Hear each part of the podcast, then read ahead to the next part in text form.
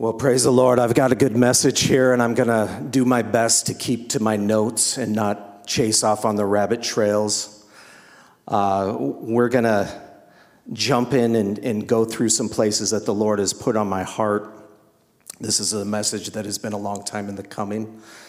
And the Lord put some extra things that I've wanted to insert in there. So let's move forward into this.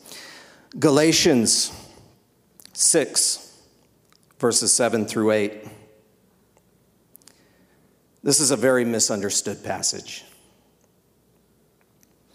It says, Be not deceived, God will not be mocked. For whatsoever a man sows, that will he also reap. And we look at that and we say, You see, mercy is a little bit overrated. God is about you getting what you deserve, right?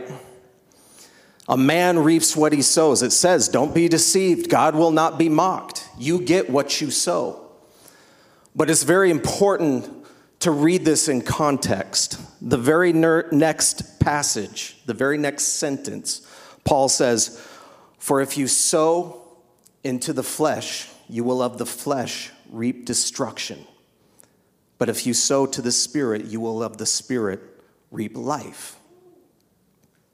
It's very clear here that Paul is talking about two different realms, two different planes, two different places of sowing and reaping. And in each one of those places, you will reap what you sow. But the question is which realm, which area, which place are you sowing and reaping?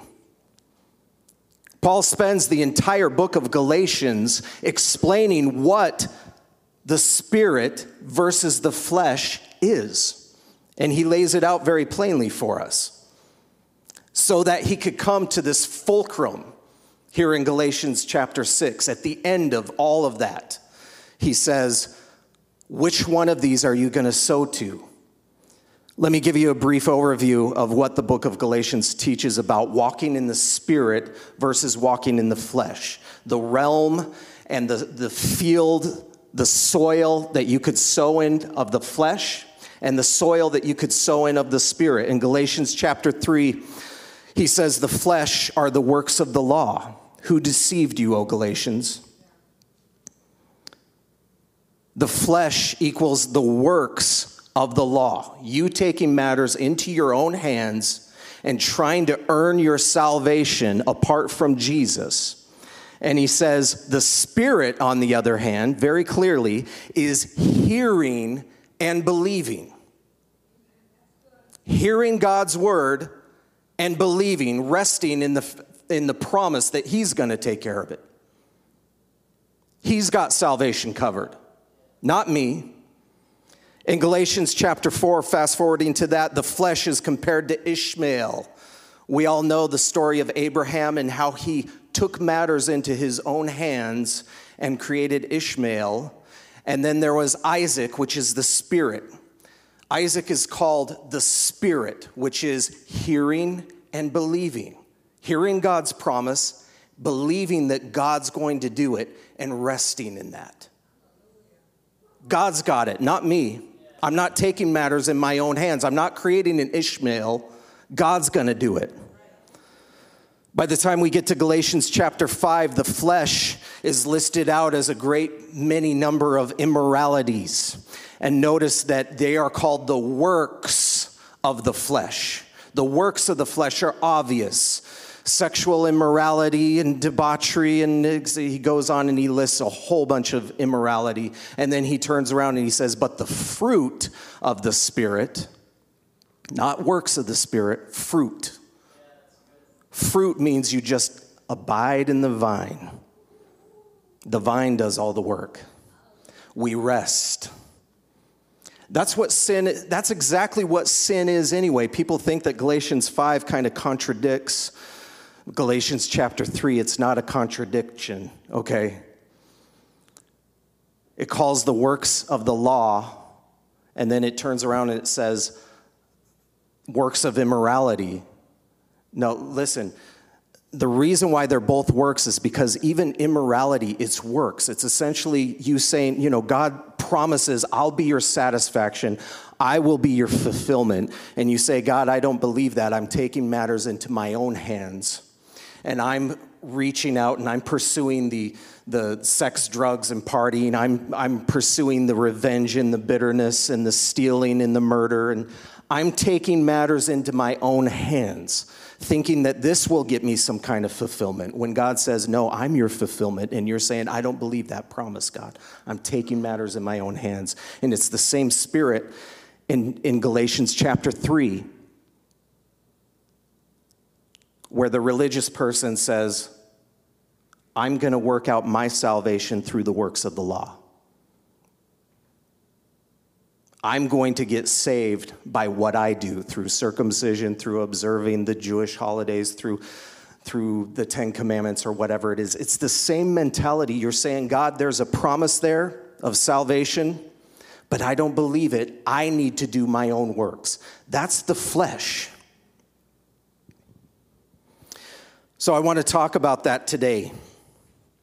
Overall, okay, I want you to think of two different categories here. The flesh is works, it's striving, it's I take matters in my own hands, it's toil, it's doing in order to be. I've got to earn it. And over on this side, I want you to see spirit. The spirit is rest. The spirit is hearing God's promises and believing them and saying, God, you've got this.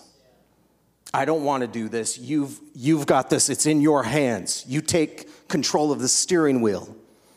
It's all on you. You take charge of this. It's about identity. It's not doing in order to be, it's I already am, and the good works flow from that. There is a flow, okay? And it comes easy because when you know who you are in Christ, it's His goodness that leads to repentance. Amen. Hallelujah. That is so good. Good works flow from your identity. I want you to turn to Mark chapter 4, and we're going to start in verse 2. I'm preaching today about sowing and reaping in case you haven't caught that. But sowing and reaping in the Spirit. Not sowing and reaping in the flesh, as Galatians 6 lays out. You could sow and reap in the flesh, or you could sow and reap in the spirit. Which one is it going to be? You will reap whatever you sow. Whichever garden you plant in, there will be a harvest. So I suggest you start sowing in the spirit.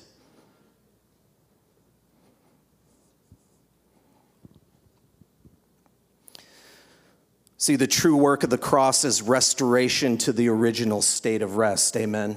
I believe that. Let's go ahead and start there. Mark chapter 4, verse 2. Then he taught them many things by parables, and he said to them this teaching Listen, behold, a sower went out to sow. It happened as he sowed that some seed fell by the wayside, and the birds of the air came. They devoured it. Some fell on stony ground where it did not have much earth, and immediately it sprang up because it had no depth of earth. But when the sun was up, it was scorched, and because it had no root, it withered away. Some seed fell among the thorns, and the thorns grew up and choked it, and it yielded no crop. But other seed fell on good ground, and it yielded a crop that sprang up, it increased, and produced thirtyfold, sixtyfold, and a hundredfold. There's three different scenarios here that are negative before we get to the one positive where we actually get a harvest. And that fourth one is called good soil. Now, I want to ask you where in this fallen planet is there anything called good soil? It's all cursed. All the way back to Genesis chapter 3, it was cursed, and there's going to be thorns, there's going to be thistles, there's going to be rocks, there's going to be toil, there's going to be pain, there's going to be heartache. The only way, the only place in the Bible that you could find good soil is going back before the curse of Genesis chapter 3, and I want to take you back there to see. Because I believe that God, what He did through Jesus Christ on the cross, is restoring that original place before the curse, before the, the sin came and destroyed everything. I want you to see how it was. Let's take a look at that. Turn to Genesis chapter 2. And we'll start at verse 7. It says the Lord God formed man of the dust of the ground, and he breathed into his nostrils the breath of life, and man became a living being.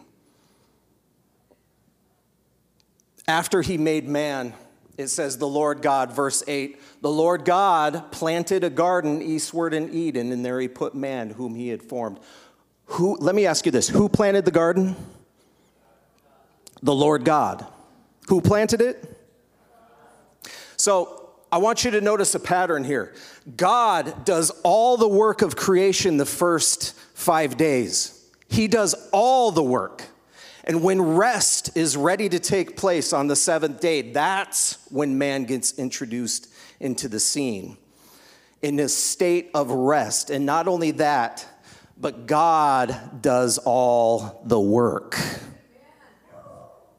He put him in a garden. Who planted the garden? God did.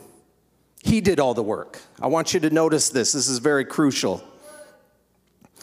It says, when he first created the earth that there was nothing planted there. Why? Because there was not a man to, to till the soil, to do the work. But God says, okay, I'm going to do the work. That was the covenant that he had with man all the way back at the beginning. That's the way that it was supposed to be from the very start was God does all the work. He says, "I've got this. You just need to rest." You just need to enjoy. You just need to steward. You just need to figure out how to spend all of the bounty and all the goodness from my provision. But how many know that the first sin, wasn't that exactly what the first sin was? Was God saying, uh, or, or man looking at God, listening to that serpent, and saying, you know what? I, I think I got this, God. I, I think I'm, I'm tired of waiting for, for your promises. I think that you're holding back on me, and I'm going to take matters into my own hands. And there was this thing called the flesh that was created the curse of Genesis 3. Who, whose idea was Genesis 3 curse? It was man's. See, the dominion that God gave man all the way back in Genesis 1:26, he gave him complete dominion. And with that dominion, that's what man did. Was he said, "God, I don't like this system you have. I'm going to take matters in my own hands." And the curse of Genesis 3 was basically God saying, "Okay, you get what you wanted. You're going to do the work now." You're going to see what that's like. And God wants to restore. He had it in mind all along. Through the death, burial, and resurrection of Jesus Christ, He wanted to restore that relationship that we had. In fact, you know, the term born again, when Jesus said, You must be born again, some translations of the Bible say born again, others say born from above. Why the difference? It's because in the Greek, the word again and the word from above mean the same thing. The word again essentially means from the top, from heaven, okay? Another way of translating it could be you need to be born, you need to go back to the ancient heavenly paths, okay? You need to ascend back up into heaven go back to the original way that things were intended to be that God meant for them to be. That's what it means to be born again. That's always what God's intention was for us. God did all the work, that was his original design.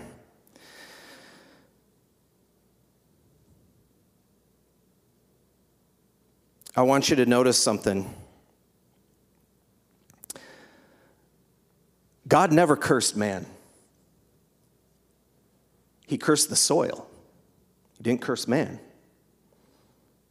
He cursed the soil. He didn't curse the woman. He cursed childbearing, okay? There was only one person that he directly cursed, and that was the serpent. He turns to the serpent and he says, You're lower than anything else. I'm taking it all away. All your power is taken away. But I want you to notice that dominion that man had in Genesis 1:26, God never took that away. He cursed the soil, he never took away his dominion. We're going to talk about that in a little bit. Let me put that on a shelf. Stick that on the back shelf for now. We'll get back to that again. The parable of the, of the sower is basically a layout of God's design of wanting to reverse the curse in your life, to get you back to good soil, back to God doing everything in your life, doing all of the work, and us entering into rest. Praise the Lord. I want to give some examples of the curse being reversed. Let's go through these again, one by one. Can you bring up Mark chapter 4 again? There was three different examples of the curse, okay? You'll notice that these line up very well with the curse of Genesis chapter 3, do they not? The very first curse is the bird, the devil coming stealing the word, that's the serpent. The next curse is the, the seeds falling on stony ground, okay? That means that there's, there's going to be, there's no such thing as an easy free lunch, okay? That means you're going to do something and it's going to seem like it's easy, but it's going to turn out, it's going to spring up, the sun's going to wilt it, it's going to go away, and you're going to think, oh man, there is no such thing as easy. If there's going to be gain, there must be pain. I must get down and uproot those stones. There's pain in childbearing and being fruitful. There must be that pain. The third scenario here it lines up pretty well with the curse of man, doesn't it? The thorns. What was Adam's curse? The soil is cursed on account of you. There's thistles, there's thorns. There's going to be toil. What do those thistles symbolize? It's the worries and cares of this world, the deceitfulness of riches, as Jesus went on to, to give that example. Everything that is the flesh. Didn't Jesus say, if you don't understand this parable, how then will you understand any parable? There's two fields that you can sow in. What, are, what, what field are you going to sow in? Are you going to sow to the flesh or are you going to sow to the spirit? Are you going to do the work or is God going to do the work? Because nowhere, when we get to good soil, nowhere does it say that we're the ones that made it good soil in that parable. I don't see that. We got to good soil, and it's got, and you know, it was because somebody got a tractor and did all the plowing. They did all this work and toil and heavy. It doesn't say that. It just says there's good soil, and it brought forth a harvest. Can you understand that? You want good soil, amen? And that good soil is what God wants us to get back to as well. I want to talk about three different areas based on this guideline, three different areas that God, through the blood of Jesus Christ, has restored us back to the place before the curse of Genesis 3. Not just the curse of the law, Every curse was taken care of by the blood of Jesus. Amen. Every lack, every insufficiency, every barrier between God and man was erased at the cross of Calvary. Amen. See, the reason why I'm, I'm, I'm preaching this here is because this is something that has changed my life individually. I know it works because I've worked with, with doing things on my own, taking matters into my own hands, trying and striving thinking that those were the things that got me straight with God, that got me brownie points with God. And it wasn't until I stepped into his rest and I saw it for what it truly is. That's what will change a life. I know that. When God takes over, when he takes the wheel of your life and he steps in and he does the work, that's when you're going to see the difference. Rely on him, trust in him. He's got a promise, he's got an identity, identity that he's spoken over your life. Stand on that. Believe on that. That is the work that you do. As Hebrews chapter 4 says, we, let us labor to enter into rest. You want to do some work? Work to rest. Work to enter into that rest. Work to believe on Jesus, to trust Him completely. That's our works. Amen. I want to start out with man's, man's curse.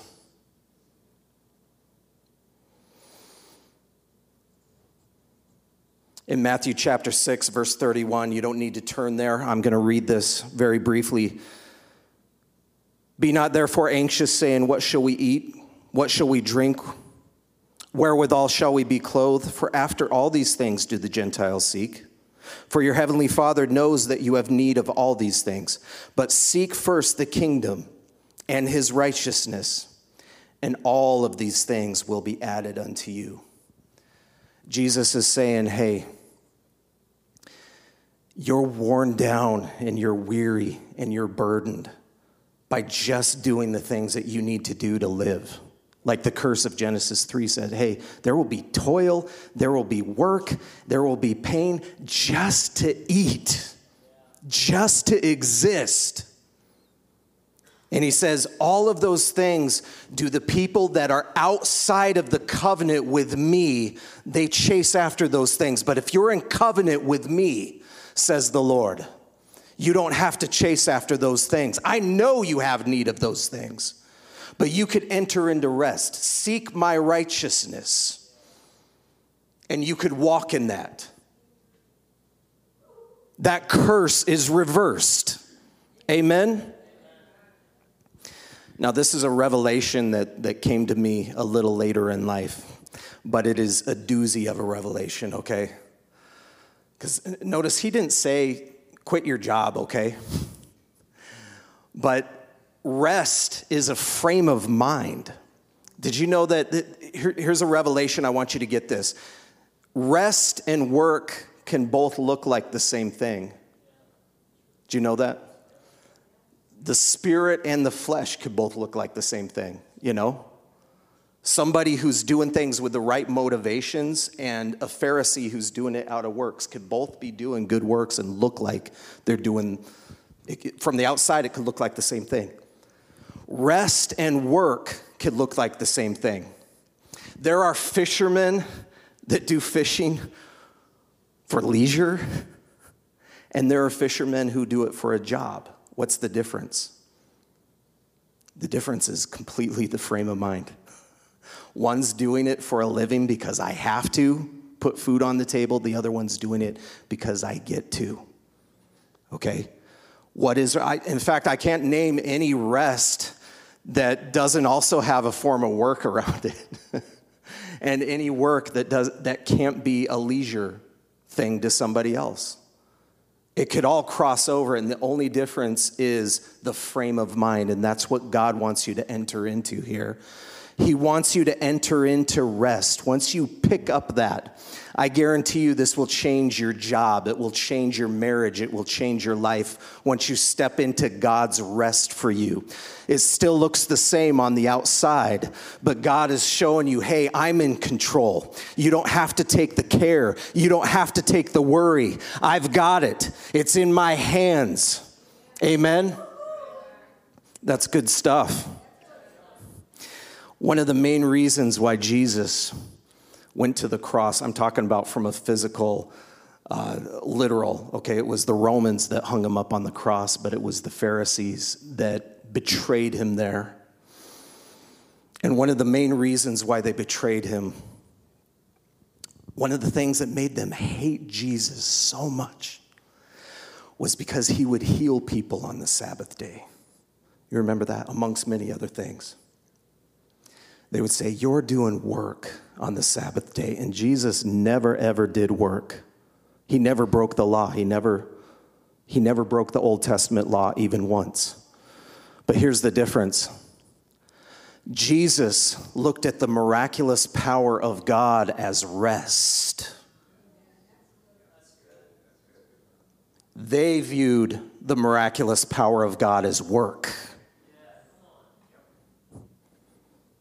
How are you viewing it? Are you walking in rest? Praise the Lord. This next one's a little controversial. You okay, you okay with that? All right. The elders of the church, Pastor Paul, will correct me next week if, and set me straight. These guys are awesome. He keeps you on track. That's what the Bible says, right? You know, elders need to weigh things and, and keep you on. You guys have an awesome pastor here. But I'm going to, and, uh, but I'm going to say something that's a little bit out there. Is okay that I push the envelope a little bit? Mm, yeah. Because this next one, I want you to turn to 1 Timothy chapter 2 and verse 13. Oh, it's controversial. Oh. We're talking about how God set us free from the curse. You know, there's a, a doctrine going around that uh, women are not to be pastors, they're not to speak up in church, they're not to do, you know, I, I, I could break all that down. You know, many Jewish scholars question where, where was Paul really going with all that? Because you won't find it in the Old Testament. The only place that you will find it is in the curse of Genesis 3, where something was mentioned about the woman being uh, sub, you know, being submitted to a man or being under a man. That's the only place that you will find it in the Old Testament.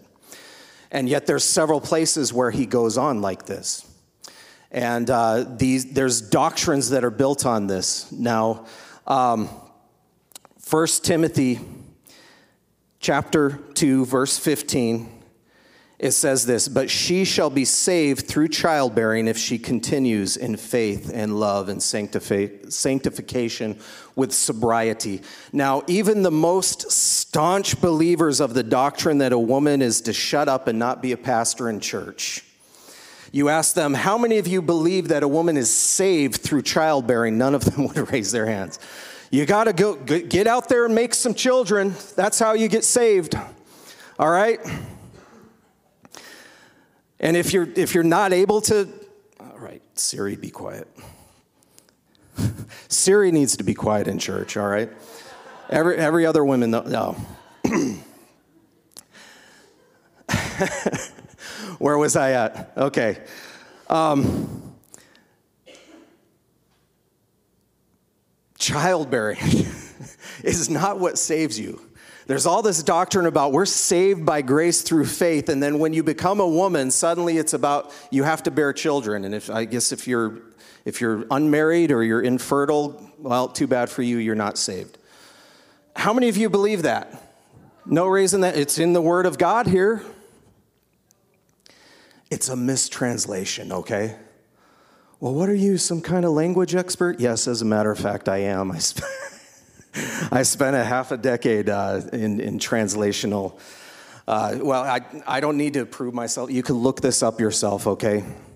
What it should say, the word through, she is saved through the Greek word dia, dia, where we get diameter, okay? Through, it means across. It means as she, what it should be translated as is she is delivered as she passes through the curse of childbearing. I'm paraphrasing what it should be saying, but he's talking about the curse. If you go to verse 14, verse 13, he's talking about the curse of Genesis chapter 3. And he sums it all up by saying, She is delivered from that curse if she's born again. Hallelujah. How's that for controversial? You see, a bad translation gets through and it just sticks from translation to translation for hundreds of years. People believe it. Look, now, now don't get me wrong here, okay? There's laws and there's higher laws, okay? There's justice, but mercy overrides justice. In the spirit realm, there are higher laws here, okay? So there is a law going on here in the flesh. Under the curse of Genesis 3, there's that law if you want to live under that law. But I'm sorry, in Jesus Christ, there is neither male nor female. Hello? Come on, some, the women ought to be shouting here, okay? You're set free from that curse. Do I believe a woman could be a pastor? You bet I do. Oh, wow. Send your emails to that man right there, okay? Controversial. oh, praise the Lord. God set us free from every curse. Amen. The serpent's curse. I want to talk about that finally here. Again, I said this before the serpent was the only one that was personally cursed as being lower than anybody else. Kenneth Hagin put it this way he said, The devil has no power other than what we give him. Let me say that again. The devil has no power other than what we give him. Can we talk about spiritual warfare a little bit here? Hmm? If the devil has no power over us other than what we give him, then it serves to logic that the mindset, the devil is not the, the real enemy here. The real enemy is our mindsets and our stinking thinking that gives him the power to begin with the mentalities that open up the door that allows him to walk in to begin with. And that is why, when we talk about spiritual warfare, the biggest passages in the Bible that we always go to for spiritual warfare don't necessarily talk about dealing with the devil, but talk about dealing with this. 2 Corinthians 10, 3 through 5, for the weapons of our warfare are not carnal, but they're mighty through God to the pulling down of strongholds casting down what? Imaginations. And every high thing that exalts itself against the knowledge of God and bringing into captivity every thought to the obedience of Christ. Notice it doesn't say casting down demons and the devil, it says casting down imaginations. That's everything in here. This is what you need to fix. This is what repentance is all about. The biggest message in the Bible about getting saved is what do you need to do? Cast the devil out? No, repent. Change your way of thinking. Greek word metanoia, that means change your thoughts. Fix this. Your imaginations, every thought that comes up against the knowledge of Jesus Christ, that's your spiritual warfare right there. Another really misquoted passage is in Ephesians chapter 6. It says, For we wrestle not against flesh and blood, but against the devil and demons. I hear people just go ahead and replace it with that all the time. The devil and de- it doesn't say the devil and demons. If Paul meant that, he would have written that. What he said was principalities and powers and spiritual wickedness in heavenly places. Okay, the third one there, he lists it number three as the devil and entities, but primarily principalities. What that means are thoughts, mentalities, mindsets, they're collective acknowledgments we're talking about cultural influences. We're talking about uh, uh, uh, regional strongholds, okay, that exist in the way that people think. That's what we come against. That's where the warfare is. Principalities. It's actually a good translation of that word because the, the word principality, it comes from the term principle. It means the base foundational thing and it's talking about mindsets, the principal things that people believe. Principalities and powers. What are powers? Let me ask you this What makes a king powerful? Authority. Is it because he's bigger and stronger physically and he could beat people up? It's authority, and authority is encapsulated in a thing called a collective mindset. Really, that's all that it is, is acknowledgement. In the spirit realm, acknowledgement is enablement. What you acknowledge, you enable. That's why I, I teach about honor here, because what you honor, what you give honor, you're enabling. You're sending something out, you will get back. And that's what power is. That's what makes a king a king is nothing more than the acknowledgement of everybody around him in a specific region that says he's our king. Their acknowledgement is his power. What do you empower with your acknowledgement? See, I'm bringing that I'm bringing that up because I remember when the revelation came to me that exactly what Kenneth Hagin says and I always got that. Oh, yeah, we, we, uh, the devil has no power over us other than what we give him, and, but it never really sunk in. And then the Lord hit me with this revelation no, Robert, I don't think you understand. The devil really has no power. And I'm like, not really? What? And the first place my mind went to is probably the first place that your mind is going, is you're thinking, what about in, in Matthew chapter 4? Matthew chapter 4, in fact, did I, did I give you that scripture? Matthew chapter 4, bring it up. Yeah. I thought, Matthew chapter 4, what about that, God? The devil took you up to an exceeding high mountain, showed you all the kingdoms of the world, and said, All these things I will give you I had in another in another version of it in Luke he says, "I'll give these things to you because I have the power over them. I could say whatever I want and it will be done." And if I was like, "God, if that was a lie, then why didn't you correct the devil? Why didn't you say, "Uh-uh, liar, liar, pants on fire. You don't have that power." If it's true that the devil doesn't have that power, then why didn't you say that? And he said, "You didn't read far enough." You didn't read far enough. What does he say at the end there? I have all these things, I will give them to you if you fear me. Here it says worship. But worship and fear are interchangeable. You see, the devil only has power through fear. That's how we open up the door. And you might say, well, it says worship. Well, you know, Jesus answered him and says, It is written, You shall worship the Lord your God and serve him only. But if you take your finger and stick it in your Bible and turn back to Deuteronomy, where Jesus was quoting, in the same Bible, it will say, You shall fear the Lord your God and serve him only. See, there's this. Uh, there's this man named Kris Vallotton.